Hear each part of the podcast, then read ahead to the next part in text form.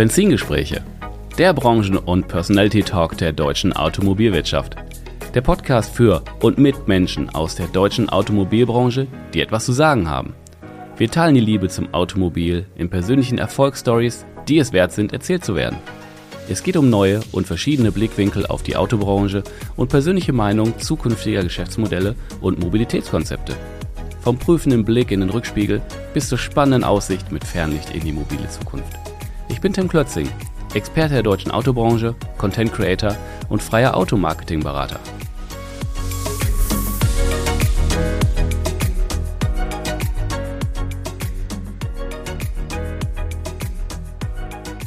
Dieser Podcast wird präsentiert von Jareto, dem Finanzierungsexperten für den Kfz-Handel. Auf jareto.de könnt ihr als Autohändler schnell und einfach Autokredite und Leasingkonditionen für eure Kunden vergleichen, anfragen und abschließen. Und das mit Top-Zinskonditionen. Euer Vorteil: sekundenschneller, transparenter Vergleich, eine einheitliche Antragsstrecke und vieles mehr. Mit über 10 Banken für Absatzfinanzierungen holt ihr einfach mehr für euch und eure Kunden raus jareto.de. Herzlich willkommen zurück bei den Benzingesprächen und heute aus dem schönen sonnigen München im Rahmen der IAA. Und äh, ja, herzlich willkommen, Dirk Pape, Senior Lead Automotive and Mobility bei LinkedIn. Hallo, Dirk. Hallo Tim, vielen Dank, dass ich da sein darf. Gerade noch bei der IAA, ideales Setting in der Heimatstadt, perfekt. Ja, ganz genau, haben wir uns gerade schon drüber unterhalten. Ne? Noch, noch geiler vor der Haustür kann es nicht liegen, ne? Nee, absolut. Also für mich ist es absolut Win-Win. Dann scheint auch noch die Sonne, auch wenn die Hörer es nicht sehen, äh, aber es ist so. Ja, ist mega. Ja. Ist wirklich mega. Jetzt habe ich mir schon fast gerade so ein bisschen die, die Zunge gebrochen beim Senior Lead Automotive and Mobility bei LinkedIn. Es ist ein Was komplexer ist Titel, da gebe ja. ich dir recht. Ähm, Was und ein du? schöner amerikanischer Titel natürlich auch. Ähm, quasi, wenn wir so ein bisschen aufbrechen, ähm, Lead, also ich leite oder ich verantworte den Bereich Automotive bei LinkedIn. Mhm. Ähm, LinkedIn werden die meisten ja kennen, äh, quasi eine große professionelle Plattform, soziales Netzwerk ähm, und da bin ich dafür zuständig, tatsächlich Automobilhersteller insbesondere zu beraten, was ihre Marketing- und Kommunikationsstrategien auf der Plattform angeht. Das heißt, ähm, zu sagen, welcher Content, welcher Inhalt interessiert die LinkedIn-User, wie kann man das für Marketing- und Kommunikationszwecke nutzen, wie können wir User gut ansprechen und wie können wir dann möglichst ja, digitalen Marketing-Erfolg auf der Plattform haben. Ah, okay. Also dann geht es wirklich so Richtung wirklich Content-Strategie, Beratung auch mit rein. Ganz genau, ganz genau. Klasse. Wie kann ich mich auch als Meinungsführer positionieren im Thema Elektromobilität, Nachhaltigkeit, autonomes Fahren, wie auch immer. Mhm. Aber letztlich auch, wie kann ich einfache Autos verkaufen. Okay, das ist äh, okay, das, das verstehe ich. Ja, super. sind, wir, sind wir uns einig. Alles klar. Ja, LinkedIn für mich persönlich, äh, leichte persönliche, also ist so eine Plattform mit Rückenwind in den letzten Jahren. Wenn ich mir das so anschaue, hat das wirklich äh, eine krasse Entwicklung genommen. Früher, ich habe irgendwann angefangen, erstmal so Xing und dann kam, dann kam der eine oder andere mit LinkedIn um die Ecke. Höre ich immer noch oft die Aussprache, ja. Und ähm, dann dachte ich am Anfang, ja, ja, das äh, für, für die Manager und Internationalen ist dann LinkedIn und, und Xing ist hier unsere deutsche Bubble. Und dann habe ich aber irgendwann so gemerkt, so, ah Mensch, so B2B, der, der Grad der Interaktion, der ist höher auf LinkedIn, weil auch mehr Tools da sind. Ne? Man, man kann Leute taggen, Hashtags benutzen und das kann die andere Plattform leider nicht so gut. Mm. Und dann bin ich ja ganz tief in der Automotive oder Automobil-Bubble drin und da ist das überhaupt nicht mehr wegzudenken. Das ist äh, ganz schön groß geworden in den letzten Jahren. Ne? Freut mich, kann ich bestätigen, wenn die Außensicht so ist. Äh, die Innensicht ist auch ein bisschen so. Ich bin tatsächlich seit zehn Jahren schon dabei. Ich glaube, ich war Mitarbeiter sieben oder acht in Deutschland, also wirklich Ach, sehr, sehr früh. Krass, okay, cool. Ähm, und es war nicht immer so die Wahrnehmung, also wir mussten sehr, sehr viel dafür tun, dass wir nicht als reine amerikanische Jobplattform angesehen wurden. Ja. Von daher, wenn du sagst, es geht schon Richtung B2B, es geht Richtung Content, äh, es geht Richtung Inhalte, dann, dann haben wir da viel auch äh, Gutes und Richtiges hoffentlich getan. Und genau, mein Job ist halt, das dann der Automobilwelt zu erklären, dass da auch dann ein Platz für sie ist. Ja. okay. Ja, Blick in den Rückspiegel, der Klassiker. Werdegang. Du bist im Baujahr 77, gebürtig aus Braunschweig und lebst in München. 2001 bis 2003 Online-Software-Editor beim Cornelsen Verlag. 2003 bis 2006 Online-Editor bei Aperto IBM. Mhm. 2006 bis 2013 verschiedene Positionen bei Google wie Account, Account Strategist Automotive und Key Account Manager Automotive. Ja, und dann seit 2013, also Mitarbeiter Nummer 8. Mhm. Witzige Anekdote am Rande. Ich habe vor einiger Zeit den Alain Fisser, Link Co. Global CEO, ja. interviewt und der hat bei Link Co. wirklich die Personal Nummer 1. Oh, wow. Der ist Respekt. wirklich, äh, der hat mit denen damals gesprochen und dann haben die gesagt, machen wir und er war der Erste. Und die erste Amtshandlung Handlung war, er ist in den Schreibtisch kaufen gegangen. also das ich, ich, ich, kann nicht ganz mithalten. Also wir hatten auch keinen Drucker, als ich angefangen habe, aber Schreibtisch hatte ich schon, ja. ja. Mm. Und ja, bei LinkedIn verschiedene Positionen, Account Director, Multi-Verticals, muss ich so ein bisschen betonen. Das ist, klingt so, wow, international. Und international gibt es auch mit weiter, Account Director Automotive and Travel und seit 2019 schon, ja, Senior International Account Director Automotive and Mobility. Auch schon ein paar Jahre dabei. Mhm, Kann man sagen, aus. alter Hase. Danke sehr, dass du dabei bist und uns ein bisschen Wissen shares. Ja, äh, meine, meine Ehre. ja. Ja, deine Vita, wenn man so ein bisschen querliest, äh, ganz schön äh, digital. War das für dich immer irgendwie so klar, auch äh, so nach Ausbildung und Co., das wird was Digitales werden, Digital Native oder? Es ist großartig, dass es nach einem roten Faden aussieht nach außen, es gibt ihn nicht. Ähm, also ich habe tatsächlich, ich habe studiert Anglistik und Germanistik auf Lehramt. Also ich habe überhaupt keine... Herr Lehrer. Genau, Herr Lehrer, wird mir manchmal auch nachgesagt, etwas so sehr Lehrerhaftes. Ich weiß nicht, ob es ein Kompliment ist aber egal. Ähm, genau, und, ähm, aber ich habe mich dann relativ schnell entschieden, äh, während des Studiums nicht Lehrer werden zu wollen. Dann dachte ich, was mache ich denn dann? Äh, und mit Geisteswissenschaften und äh, wusste sehr schnell, ich muss mich irgendwie anders qualifizieren. Und über viele Zufälle bin ich tatsächlich dann ja in einen Schuhbuchverlag äh, geraten als Student und da ging es gerade los, äh, digitale Anbindungen von Schulbüchern, da habe ich ein bisschen Digitalerfahrung, das hat mich zum nächsten Job in der Agentur gebracht als Student. Ähm, und letztlich hat damals dann Google, äh, die fing natürlich an mit Suchmaschinenmarketing, sind in den deutschen Markt eingetreten und die haben Leute gesucht, die ein sprachwissenschaftliches Studium haben, aber auch Digitalerfahrung, letztlich um Keywords zu optimieren. Ähm, und so bin ich da reingerutscht und ich wusste nicht mal, wie Google sein Geld macht, dass es da Anzeigen am rechten Rand gibt, als ich mich beworben habe. Ähm, aber ich wurde genommen und seitdem habe ich mich quasi in der digitalen Welt hochgearbeitet. Ja. Ach, schöne Geschichte. Jetzt äh, äh, digital schwingt er überall mit, aber auch das Thema Automotive. Ja. Wann und wodurch kam das denn dazu? Oder? Eigentlich schon mein ganzes Leben Autofan. Also ah, Kindheit, now we're talking. Genau, Kindheitserinnerung immer sonntags hat mein Vater, mein Bruder und mich zu irgendwelchen Tag der offenen Türen bei Autohäusern geschleppt, wenn neue Modelle vorgestellt wurden. Ja.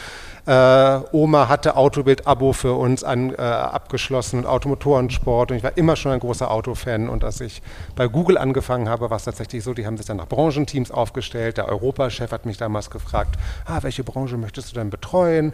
Ich hatte gesagt, alle, um mir die Chancen zu eröffnen. Äh, ach ja, auch Chemie und irgendwie äh, äh, ah. Energie und ich so, mm. na, das vielleicht dann doch nicht. Ja, was sind denn deine Interessen? Ich unter einem Auto gesagt, ach, für Auto brauchen wir jemanden. Dann Bam. dachte ich, genau. Dann dachte Geil. ich, Jackpot und das ist ein der größten Glücksmomente in meinem Leben und das hat sich bis heute durchgezogen und ich bin so froh, dass quasi Hobby und Berufliches zusammenkommen. Mega, mega. Bei mir ganz ähnlich, auch total autoinfiziert seit kleinster Kindheit und ich habe äh, fast durch mein ganzes Berufsleben hindurch Kontext Automobil irgendwie zu tun gehabt und das ist einfach toll, wenn so das Hobby so mitschwingen darf. Ja, absolut. Also jedes Mal freue ich mich. Auch wenn manchmal Dinge im Job oder so nicht so toll sind, denke ich, ich habe immerhin noch die Autos und das Thema interessiert mich und das ist echt gut. Ja. Was sind denn deine Marken? Ich muss jetzt natürlich äh, relativ, äh, relativ neutral sein, denn ich habe gestern gerade einen Kunden getroffen und der hat mich dann angesprochen, warum ich gepostet habe von der Konkurrenzmarke und ah, ihre Marke noch nicht. Ja. Ähm, hm, aber du bist ja auch daher, nur ein Mensch mit deiner persönlichen Vorliebe, ne? Von ja, daher. ich stehe tatsächlich äh, auf italienische Autos. Ähm, ah. Und ich hatte jetzt sehr lange einen Lancia Delta, ähm, was schon sehr speziell ist. Nicht aus den 80ern, also kein Integrale und so, und ah, so weiter. Okay, ich sehe es mal leuchten. Da hat es dann doch nicht gereicht. ähm, und interessanterweise habe ich mir dieses Jahr ein neues Auto gekauft, zum ersten Mal seit zehn Jahren, ein Neuwagen und das ist mm. ein BMW Z4 geworden. Ich wollte immer mal äh, Schön. Cabrio haben. Schönes Auto. Ja, absolut. Und handgeschaltet. Definitiv. Ganz, ganz, wichtig. Gibt's ja, ja man hat es wirklich noch in der Hand, ne, ja, die Emotionen. Wenn man irgendwann mal über autonome Autos sprechen, dann, also ich bin offensichtlich die Opposition dazu. Aber, ja. ich pendel auch noch ganz stark in der Welt und ich bin, ich habe eine Sonderserie mit den New Brands, ja, diversen gehört, China- oder asiatischen, Asia, asiatischen Marken gemacht und die haben mich natürlich fast alle hops genommen. Ne? Ah, schön, dass wir hier als Elektroanbieter oder Elektromobilität in Benzingesprächen sind.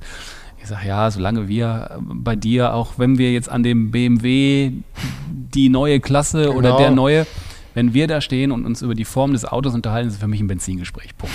Da kann mich jetzt ja. auch jeder auseinandernehmen, wie er will. Ist so.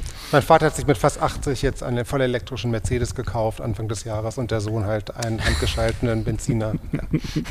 du, es wird sich alles irgendwann auch ja. wieder weiterentwickeln. Ne? Genau. Ne? Vielleicht gibt es ja auch mal in der Richtung was. Ja, aktuelle Position habe ich mir Notiz gemacht, haben wir schon drüber gesprochen. Digitaler Fokus und ja, beziehungsweise so ein bisschen der Blick aus einer digitalen Branche, LinkedIn, digitales Unternehmen oder digitale Plattform, ähm, auf die Mobilitätsbranche, beziehungsweise so mit, mit deinem Fokus auch ein bisschen mehr Hersteller, mhm. wenn ich das so richtig ja, rausgehört stimmt. habe. Was ist denn so das Spannende für dich dabei und was ist das Wichtigste? Wie siehst du die Mobilitätsbranche? Das ist natürlich eine große Frage. Ähm, ich sehe sie, ja, seit fast 20 Jahren bin ich ja irgendwie in, in, in diesem Job. Ähm, sie ist die großen Umbrüchen ausgesetzt und äh, sie tut mir fast ein bisschen leid im Sinne von, äh, wie viel auf sie eingeprasselt ist. Ich kann mich noch erinnern, als es die Abwrackprämie gab äh, und dann mhm. Dieselgate mhm. und die Finanzkrise und äh, Corona und Ukraine und Chip Shortage und was da alles passiert und jetzt Inflation. Ähm, also mhm. so vielen, so vielen externen Zwängen ausgesetzt. Die schreien fast immer hier, dummerweise, ne? Ja, irgendwie, mhm. irgendwie schon. Ähm, und so viel wieder los ist, so resilient hat es sich ja doch gezeigt auch und, und auch, auch letztlich so, so agil. Ähm, ich glaube, manchmal reden wir da auch Dinge schlechter, als sie sind, natürlich auch von Eindrücken von außen. Ähm, ich glaube, was konstant geblieben ist, ist das Bedürfnis individueller Mobilität. Es ist nur die Frage, wie es, äh, wie es ja gehandhabt wird. Mhm. Ähm, es ist natürlich deutlich digitaler geworden. Ich weiß noch, was ich für Reaktanzen hatte, als ich diesen ersten Job bei Google hatte. Äh, der, unsere Zielgruppe ist doch nicht im Internet und dann ging es mit YouTube los. Das sind ja nur die Katzenvideos und kein Autocontent äh, und sowas. Und das hat sich natürlich wirklich dramatisch oder im Positiven, finde ich, eigentlich ähm, verändert. Äh, und dann natürlich ähm, die neuen Wettbewerber. Ähm, was bedeutet Mobilität heutzutage? Stadt, Land? Äh, was machen neue Märkte? Was machen neue, äh, neue, neue Wettbewerber aus? Von daher ist viel los. Mhm. Ähm, aber ich glaube, die Grundbedürfnisse nach individueller Mobilität sind geblieben. Mhm. Ja. Hast du denn auch, wenn der Fokus eher bei OEMs und Herstellern ja. liegt, ähm, der Handel der letzte Meter vor dem Endkunden, wenn man es ja. so möchte. Ne? Wie siehst du ähm, so den Autohandel, wie er sich so entwickelt hat, im, im, auch im Kontext durchaus Digitalisierung und Online-Marketing?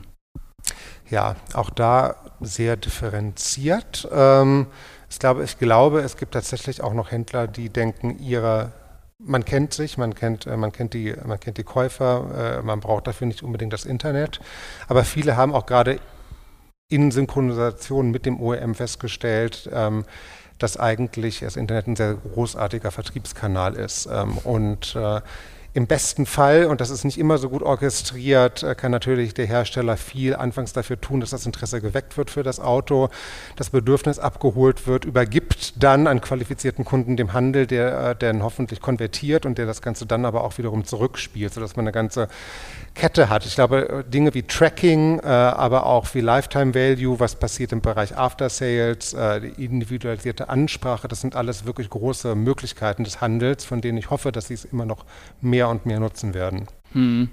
Ja, ist aber auch die, die Hersteller übergeben die aufgewärmten Leads dem Handel, da tut sich ja jetzt auch einiges. Ne? Ja, das wird ja jetzt mit dem Agenturvertrieb ja natürlich stimmt, ganz anders gespielt. Ne? Das stimmt, da gibt es natürlich auch verständlicherweise Reaktanzen. Ähm, ich glaube, das ist eine große psychologische Herausforderung für beide Seiten, damit gut umzugehen. Ich hatte gerade bei einem äh, Hersteller einen Termin hier auf der IA am Stand, habe auch gefragt, ihr habt jetzt ja gerade umgestellt äh, zu diesem Vertriebsmodell, zum Agenturmodell. Was sind eure ersten Erfahrungen? Und da hat man auch gehört, es gibt quasi alles in der Branche von, von großer Begeisterung bis zu, ähm, bis zu großer Ablehnung. Ich glaube, mhm. es ist tatsächlich eine Chance, sowohl für den Handel, für den Hersteller, aber auch für den Endkunden Ähm, der Handel ist aufgefordert, sich zu differenzieren, nicht nur durch den Preis, sondern wenn der nicht mehr übrig bleibt, ist es eigentlich Service und es sind innovative Betreuungsmodelle. Das ist eine große Chance. Das ist mhm. natürlich auch ein Umdenken. Mhm. Aus Marketing-Sicht ist es auch eine große Chance für den Handel, ähm, denn ich komme im digitalen Marketing aus auktionsbasierten Systemen. Da kann man sich, wenn man sich für dieselbe Zielgruppe interessiert, sehr gerne hoch bieten als Handel. Also ich möchte irgendwie Mittelständler ansprechen, der Händler und Nächsthändler um die Ecke. Es wird teurer in der Auktion, wenn da wirklich äh, in einem guten System der Hersteller irgendwie so ein bisschen den Überblick hat, das en entsprechend verteilt wird es letztlich für alle effizienter. Es gibt weniger Kannibalisierung, mhm. ähm, aber es erfordert ein Umdenken, es erfordert eine gute Orchestrierung. Mhm. Ja, ich habe jahrelang mit einer Marketingagentur den Autohandel betreut, im Spannungsfeld eigenes Marketing zu machen, aber im CI und WKZ Abhängigkeit von den Herstellern, aber ne mhm. und dann kam ja vor, vor, Jahren, du hast auch gesagt, bei Google immer mehr Online-Marketing da rein und die Auto, also ich kann es nur für Deutschland sagen und für den Autohandel, das war dann also mit innovativen Marketing-Ansätzen, da waren die schon ziemlich weit hinterher. Die, die Hersteller, die haben es gemacht, die haben sehr früh Programmatic Advertising und was weiß ich nicht alles. Da waren die drauf, aber äh, ich sag mal, zielgruppenorientiertes Online-Marketing, das mach, machen immerhin und immerhin noch nicht alle. Ne? Das ist echt Wahnsinn, dass die da so hinten dran sind. Und das ist immer so, mir blutet das Herz, weil ich auch so ein großer Autofan ja. bin und der Handel ist so eminent wichtig. Selbst wenn, das, wenn der Agenturvertrieb kommt, ja, ja. Mm, die Rolle wird sich vielleicht ein bisschen verändern und das Margensystem auch. Aber den, den ich, ich habe immer so, da bin ich für. Ich bin, ich bin so Autohandel-Fan. Ja, zu Recht, zu Recht. Ja. Mm, ich habe noch ein, was anderes. Du bist jetzt, jetzt habe ich hier jemand äh, von LinkedIn vor mir sitzen. Zuletzt boomt der Begriff Social Selling. Ja. Und das nicht zuletzt irgendwie äh, überall, sondern auch in der Automobilbranche. Ne? Äh, Social Selling ist der Schlüssel, damit kannst du noch deine B2B-Kontakte besser erreichen und, und Co. Mm, ja, kannst du, kannst du aus deiner persönlichen Sicht Social Selling so beschreiben? Und ja, wie siehst du diesen Trend, dass das auf einmal so ein Buzzword ist? Oder war es schon immer da und hat nur einen Namen? Wahrscheinlich war es schon immer da, denn das, was man, was der Handel gemacht hat in seinem äh, regionalen Umfeld äh, mit Leuten Ansprache, war ja sicherlich auch schon eine Art des Social Sellings. Ich glaube, es gibt nur im digitalen Bereich andere Tools und auch ähm, andere Möglichkeiten, diejenigen zu entdecken, die man vielleicht bisher nicht entdeckt hat. Ähm, und ich glaube, dass ähm, das sowohl im Bereich Marketing, wenn wir jetzt von einer Herstellersicht sprechen, aber auch im Bereich eher Sales von einer Händlersicht sprechen, ähm, wirklich ein gutes Tool ist. Also aus einer LinkedIn-Brille würde ich sagen, für den Handel insbesondere ist es wahrscheinlich eher auch im Bereich B2B oder Flotte, muss man sich auch mal überlegen, dass ja auch wenn man Eigenzulassung und, und äh, irgendwie Autovermietungszulassung abzieht, immer noch ähm, gerade bei den deutschen Premium-Marken das ganz große Geschäft eigentlich im B2B-Bereich ist, aber die großen Marketinggehälter ja eigentlich im B2C-Bereich sind, mhm. äh, glaube ich, dass Social Selling eine gute Lösung ist in auch einer One-to-One-Ansprache versus einer One-to-Many-Ansprache im Marketing. Das heißt, wir haben bei LinkedIn, ist nicht mein Bereich, äh, Sales Solutions nennt sich das Ganze, die Möglichkeit tatsächlich LinkedIn als Identifikationstool zu nutzen und zu sagen, okay, wen habe ich denn in welchen Branchen in meinem Umkreis sitzen, der eine Entscheidungsposition ist, der vielleicht lang genug dabei ist, der mitreden kann, welche Flottenlösungen ein, ein Unternehmen hat, ähm, von Unternehmensgröße identifizierbar, jemand, der vielleicht im Finanzbereich arbeitet oder im HR-Bereich oder im Vorstand oder Eigentümer der Firma ist. Und da kann man natürlich eine super One-to-One-Ansprache machen. Im Handel vor Ort, aber das Ganze auch gespiegelt als Hersteller einer One-to-Many-Ansprache, das ist wiederum mein Bereich, mhm. um eben Flottenentscheider zu, ähm, anzusprechen. Mhm. Was mir da immer noch ganz wichtig ist, ist nicht nur die Flottenmanager, eine Flottenlösung im Unternehmen definieren, eben auch Stakeholder, ein ganzes Buying Committee, was deutlich größer ist als die Person mit dem Titel Flottenmanager. Und Ganz wichtiger Bereich auch für uns, User-Chooser, also Leute, die eigentlich ihren Dienstwagen haben. Klassischer rechtlicher B2C, äh, B2B-Kunde, aber wir haben, haben viel Marktforschung dazu gemacht. Nummer eins, Grund für einen Firmenwagen, Auto, was zu meinen privaten Zwecken passt, was oft das einzige Auto ist. Da sieht man schon, die haben ein B2C-Mindset, ja, ja, ja. aber eigentlich ein B2B-Kunde. Und da ist auch Social Selling, glaube ich, eine gute mhm. Variante. Interessanter Ansatz. Ja, wenn man jetzt so sieht, ne, du machst seit vier Jahren, bist du auf deiner Position. Ich habe das so schön formuliert. LinkedIn hat scheinbar auch die Automotive Bubble entdeckt. Okay, ist ein bisschen reißerisch, ne? vielleicht ein bisschen viel Bildzeitung. Vielleicht hat die Automotive Bubble auch LinkedIn entdeckt oder beidseitig. Ganz genau. Ja. Wie unterstützt ihr denn mit, äh, mit eurer Plattform die Branche? Mal so ganz platt gefragt. Verschiedene Möglichkeiten. Wir sind, wir haben natürlich viele ja, Buzzword-Daten. Also wir haben viele Insights, ähm, wie LinkedIn-Nutzer LinkedIn ähm, verwenden und wofür die sich interessieren, mit welchem Content sie interagieren. Da sehen wir immer, dass in Deutschland, aber auch global die Automotive-Branche eine der Top-Industrien ist, wo wir am meisten Content publiziert sehen, aber auch ähm, ähm Engagement mit Content sehen und dementsprechend können wir das auf jeden Fall schon mal sagen, welche Subthemen der Automobilindustrie sind die besonders interessanten für LinkedIn-User. Aber auch, wer sind die Leute? Äh, in welchen Firmen sitzen sie? Welche Ausbildung haben sie? Welches Skillset ja. haben sie? Ähm, mhm. Also das ist ein großer Bereich. Es ist ja ähnlich bei euch wie Facebook, wo, wo bei Facebook Unternehmensseiten aufkamen. Ne? Mhm. Die Analytik, die auf einmal für einen Seitenbetreiber da war, weil jeder User, der sich ja angemeldet hat, hat ja seine Daten lieberweise preisgegeben. Und bei euch habt ihr ja nicht nur, ich sag mal, einen Namen und äh, ihr habt ja, wo arbeitet er, wie lange arbeitet er, eine Firmenhistorie, da kommen ja auch immense Daten zusammen. Genau, und was unsere Daten vielleicht von anderen unterscheidet ist, wir nennen das immer schon First-Party-Data, also was man selber eingibt und definiert ja. als Daten, ja. die sind bei uns natürlich sehr akkurat. Du bist da mhm. mit deinem Lebenslauf, du lügst üblicherweise nicht auf deinem Lebenslauf, sonst kommt es irgendwann raus, wenn dich mal ein Headhunter anspricht. Du aktualisierst sie, ist eine sehr, sehr, sehr hohe Datenqualität in auch einem Bereich, so wie nennen es firmografischen Bereich, ähm, die man woanders so nicht hat. Das mhm. ist das quasi das Quanti oder auch qualitative und dann aber auch, warum man LinkedIn nutzt, hat ein, ist ein anderes Mindset als bei anderen Plattformen im Sinne von, es ist weniger der Entertainment-Gedanke, es ist vielmehr mhm. der, wie komme ich weiter, was kann ich lernen, wer kann mir helfen. Ähm, also wir nennen das Ganze so das Professional Mindset und das ist natürlich auch super spannend für einen Automobilhersteller, das zu nutzen. Es ist komplementär, nichts ist besser als das andere, aber insgesamt ergibt es halt einen sehr schönen Blumenstrauß, wenn man alle diese Kanäle bespielt. Mhm. Ja, natürlich spannend, wenn, wenn so ein Setting was ihr habt und dann halt, ich sag mal, Werbetreibenden oder wenn ihr in Content-Strategien auch beratet, ähm, darauf halt zurückzugreifen und äh, klingt sehr interessant, muss ich gestehen. Ja, vielleicht noch ein Beispiel, auch wie du vorhin gefragt hast, wie sich Mobil- oder Automobilindustrie ähm, verändert hat in den letzten Jahren. Ich merke, es ist mir sehr interessant, ich habe so einen doppelten Hut auf. Ich spreche mit, der, mit dem Headquarter, mit den Zentralen, aber auch mit den deutschen Vertriebsorganisationen, die auch nicht immer ganz kongruent sind in ihren Zielen der deutsche Automobilhersteller will sozusagen, oder der deutsche Markt will natürlich Autos verkaufen und der, die Zentrale möchte so ein bisschen Branding machen und, und die Werte verstanden haben. Und was ich da viel mehr als früher merke, ist solche Geschichten wie ähm, wir gehen Richtung Luxus, wir gehen Richtung Technologieführerschaft. Ähm, mal, unsere Konkurrenten sind nicht nur die anderen Automobilhersteller oder die neuen äh, Konkurrenten aus der Automobilindustrie. Unsere äh, in der Nachhaltigkeit ist es vielleicht ein Patagonia oder Stella McCartney. Im Luxus ist es ein Louis Vuitton oder ein Hermes.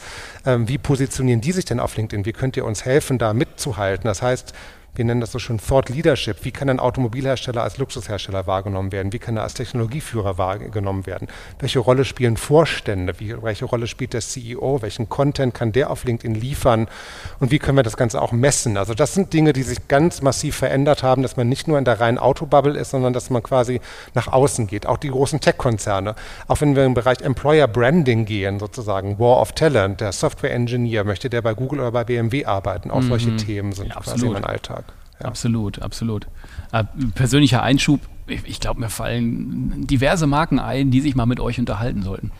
Ja, um, um besser sie, zu sein. Sie, sie zu mir. Vielleicht machen die schon was. Ich hatte genau. vorhin auf Topic, habe ich ein so ein Beispiel erzählt, wo ich wirklich dachte, wirklich, Und das ist eine Anzeige, dafür habt ihr Geld ausgegeben. Ach, come on, Leute, ihr seid doch ein Riesenunternehmen, das muss doch nicht sein. Wenn ich das nochmal sehe, leite ich hier weiter. Ja, sehr gern. okay.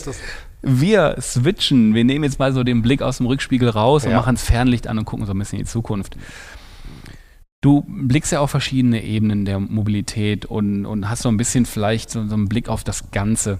Hm, wo geht deiner Meinung nach so die Reise der Mobilitätsbranche in Deutschland hin? Wird sich die Mobilität verändern, so Fokus auf Deutschland? Siehst du da was kommen? Es ist ein bisschen wie das, auch was ich im Rückspiegel gesagt habe. Ich glaube, das Bedürfnis nach individueller Mobilität wird sich nicht verändern, das wird bleiben mhm. und dem Ganzen wird auch entsprochen werden. Ich glaube tatsächlich, dass es deutlich kleinteiliger oder unterschiedlicher wird äh, in den Möglichkeiten und in den Bedürfnissen. Das ist so ein bisschen das, was ich vorher gesagt habe, auch was Stadt-Land-Unterschiede äh, angeht, was Generationenunterschiede angeht, ähm, was Einstellungen angeht, vielleicht auch was soziale Unterschiede angeht äh, und dem zu entsprechen, dem kleinteiliger und individueller zu entsprechen, ist, glaube ich, eine große Herausforderung für die Mobilitätsbranche. Mhm. Ähm, viel mehr weg von einem One-Size-Fits-All zu wirklich individualisierten Angeboten finden. Und da ähm, ist viel Trial and Error und das sehe ich. Äh, das ganze Thema Auto-Abo, was sich teilweise auch schon verändert, die Idee, ach, im Sommer fahre ich ein Cabrio und im Winter irgendwie eine Limousine, klappt vielleicht dann doch nicht so, da muss nachgesteuert werden. Carsharing, ganz mhm. interessant, diese Now-Gruppe, die sich ja mit Mercedes und BMW ge gebildet hatte, mhm. so dann auch nicht in allem so erfolgreich war. Ich glaube, da wird viel getestet, Mikromobilität, letzte Meile. Ähm, ich glaube aber, was individuelle Auto, automobile Mobilität angeht, glaube ich nach wie vor an eine große Zukunft und auch das Bedürfnis zu besitzen und nicht nur zu teilen wird bleiben. Ja, das, das wird teilweise unterschätzt. Und das wird auch teilweise, gibt es ein schönes Beispiel, die Marke darf man auch sagen, NIO. Ja. NIO ist auf den europäischen, auf den deutschen Markt gekommen, Schlüsselmarkt, und hatten bei dem Aufschlag in Deutschland, wenn ich mich recht entsinne, was sagte der Ralf, nicht im Portfolio ein Auto zu verkaufen. Ja, stimmt. Und dann kamen die Kunden rein und haben gesagt, ist ja ein wunderbares Kfz, ich möchte dieses Kfz gerne kaufen. Ich glaube auch Link Co. Äh, war gerne auch ähnlich, genau. Ja. Ja, ja. Und äh, da, da, hatte ich das Interview mit dem Ralf Kranz, schöne Grüße an der Stelle, geführt. Und da sagte er auch, dass ähm, der interkulturelle Austausch mit, mit China oder Chinesen oder chinesischen Geschäftsleuten kann so und so laufen. Und bei NIO scheint es aber extrem cool zu sein. Und da wurde halt äh, dieses Problem angesprochen. Und da wurde gesagt, ja, den, den, Preis haben wir ja eigentlich, schreiben dran. Ja, und zack, genau. gelöst. Ne? Ja, sehe ich aber auch so mit dem, mit dem Ownership und so. Ich habe ähm, auch eine interessante Anekdote dazu. Ich habe ein Briefing bekommen für eine Autokampagne und da wurden explizit äh, von uns eine Beratung gewünscht, wie man Modern Ying Yangers erreichen könnte. Und damit waren tatsächlich gemeint okay. diejenigen, die einfach irgendwie ökologisch bewusst sind und urban und eigentlich gar kein Auto mehr haben wollen, ist ja uncool zu sagen, ich kaufe mir ein Auto, aber das Kind muss ja trotzdem zum Flötenunterricht gefahren werden und irgendwie zum Fußball und eigentlich brauchen wir doch ein Auto und wie wir dieses Mindset auf LinkedIn und wie wir ab, abdecken können, wie wir dort identifizieren können, das fand ich sehr lustig, dass schon äh, in der in der Mediaplanung das Thema so angekommen ist. Ja. Das Identifizieren würde ich ja noch sagen, ja. Aber das gut anzusprechen, ist sehr dünnes Eis. Ja, da sind wir, was du gesagt hast, äh, guter Content, äh, ja. äh, gute Relevanz da zu schaffen. Schon, ja, ja. Weil das kann auch ganz haarscharf meilenweit daneben gehen. Absolut. Und das kriegt man, Feedback kriegt man ja auch gleich in den sozialen Medien. Yes, ja, yes, yes, yes. Ja, ich habe hier noch das Stichwort Vertriebsmodelle stehen und Agenturvertrieb. Da haben wir auch schon so ein bisschen drüber mhm. gesprochen. Hm, wie siehst du, also ich, ich denke, das wird auch relativ breit kommen. Die Diskussion hatte ich heute Morgen noch mit einem Branchenfremden, ob, das wirklich für alle so kommen wird. Ich sage, für alle weiß ich noch nicht, aber die, die, die, breite Masse wird darauf gehen. Und ist ja auch legitim, dass, dass sie den Vertriebsweg da anders gestalten wollen. Mhm. Wie siehst du da die Chancen für den Autohandel zu, zu positionieren? Thema, sprich äh, Eigenmarke, starke Eigenmarke, weil sonst bist du komplett austauschbar. Und dann wiederum das Social Selling da drin. Ist das so die Lösung, dass man das, was du vorhin sagtest, was ein Autohändler sowieso vor Ort macht? Ne? Der Meier ist schon immer der Sponsor ja. hinterm Fußballtor gewesen. mm, dass man diese Strategie auch, boah, ich wollte gerade dringend sagen, dringend auch digital fahren muss oder sollte? Ist das die Lösung? Es ist da, wo es machbar ist, sicherlich ein ganz großer Teil der Lösung. Aber ich glaube auch da nicht unbedingt an einer One-Size-Fits-All-Geschichte. Man braucht natürlich eine gewisse Schwungmasse, die man mitnehmen kann. Ähm, und ähm, ist natürlich man hat vielleicht in einer kleinen Stadt andere Skalierungseffekte, als man es irgendwie in einer großen Stadt hat ähm, und auch andere Bedürfnisse. Von daher muss ich da leider auch wieder eine sehr differenzierte Antwort geben. aber man kommt natürlich nicht davon weg und es wird auf jeden Fall immer wichtiger und es wird auch vor allem erwartet von der, von der Kundschaft, äh, mhm. sich so zu positionieren. Mhm. Ja. Okay. Ich habe gerade noch eine spontane Frage. Mm, du für deinen Bereich, ihr habt eine Menge Daten vorhin waren wir so ein bisschen an, an, ähm, an ja, aus, an Daten haben wir, wir haben über Daten gesprochen. Sorry, da ich da gerade so ein bisschen hake, weil ich habe gerade tausend Gedanken, Gedanken dazu im Kopf. Seht ihr, siehst du für deinen Bereich demografisch eine Veränderung im Kontext Nutzung von LinkedIn gekreuzt mit Automotive-Themen? Ja, tatsächlich. Ähm, einerseits dadurch, dass wir gestartet sind, eher mit den Akademikern und mit den besser ausgebildeten Leuten. Mhm. Da merken wir ganz stark, da hinkt Deutschland nicht nur auf LinkedIn hinterher, äh, ein Aufholeffekt, dass es tatsächlich auch andere, ähm, andere Gruppen der Bevölkerung angesprochen werden. Das heißt quasi Blue-Collar-Worker, Auszubildende. Wir machen sehr viel im Bereich Universitäten, Studenten auf die Plattform zu holen, das Ganze also zwar mhm. zu demokratisieren. Ähm, das merken wir ganz stark. Äh, in, in UK oder in Holland ist quasi jeder Arbeitnehmer auf LinkedIn. Das ist bei, wow. in Deutschland noch nicht der Fall. Und damit zusammengehend, auch gerade bei Automotive, wenn wir auch über B2B und Flotte sprechen, zum Beispiel wir merken vermerkt, dass Handwerker auf, auf der Plattform sind, äh, die natürlich ähm, ein wichtiger Markt sind für, für B2B-Bereiche. Von daher glaube ich, dass wir mehr und mehr die Bevölkerung einfach abbilden. Krass, okay. Super, vielen Dank. Jetzt äh, sind wir im, im Prinzip durch mit dem Podcast, lieber Dirk. Dankeschön, dass du äh, so alle, alle meine Fragen so, so cool beantwortet hast. Es bleibt nur noch die wirklich klassische Abschlussfrage, die ich auch äh, ich habe vor ein paar Folgen die Folge 100 gehabt und die habe ich wirklich, die Frage habe ich jetzt inzwischen. Ich habe heute einen LinkedIn-Post dazu gesehen. yes, dir. heute, genau, heute nehmen wir auf. Genau. Ähm, die Frage habe ich immer drin. Wann sitzt du das erste Mal in einem komplett autonomen Auto? Wirklich reinsetzen, im Zweifel vielleicht verbalen Kommando geben und dann fährt sich irgendwo hin zur Arbeit, wo auch immer. Wann wird das soweit sein, deiner Meinung nach? Du meinst quasi Level, wirklich Level 5 Auto, yes. Autonomie. Ja. Ähm, ich habe schon mitbekommen, dass du auch sehr auf äh, konkrete Jahreszahlen pochst und eine konkrete Antwort. ich würde sagen zwischen 2035 und 2040. Ähm, okay. Ich weiß nicht, ob es im Privatmarkt oder so ist. Ich, ich sehe es eher im Bereich Shuttle Services, äh, vielleicht auch im, im, regional begrenzten Bereich. Wir wissen ja, dass gerade der Stadtverkehr eine große Herausforderung dafür ist. Ähm, aber ich glaube, dass zumindest Testfelder und, und, und, und Feldversuche in diesem Zeitraum wahrscheinlich stattfinden. Okay. Okay, nehme ich so. Das war sehr konkret. Vielen Dank. Ich habe, du hast dich ja, sagtest, hast du schon mitgekriegt. Ich habe schon die wildesten und lustigsten Antworten da gehabt. Und da bin ich immer happy, wenn jemand konkret so raushaut. Was machst du, wenn es dann rauskommt? Wenn äh, quasi das Jahr, wenn äh, wenn es möglich ist, dann äh, verteilst du Preise oder? Ich guck mal. Das ist eine geile Gegenfrage, aber auch. Oh, da muss ich auch mal Gedanken drum machen. ja, du. Ja, nochmal danke, dass du auch die Frage noch mitgenommen hast. und dafür sind wir mit dem Podcast heute am Ende. Und äh, cool, dass du hier im Rahmen der IAA Zeit genommen hast. Äh, da ist auch viel, viel auf dem Zettel stehen, denke ich mal, terminlich. Und deswegen bin ich da sehr dankbar für. Und ich hoffe, euch da draußen hat es äh, Spaß gemacht. Da waren, fand ich, echt viele interessante Insights drin. Und ja, dann würde ich sagen, sagen wir alle nochmal Danke an den Dirk und sagen Ciao, sind raus. Ciao, vielen Dank und see you on LinkedIn.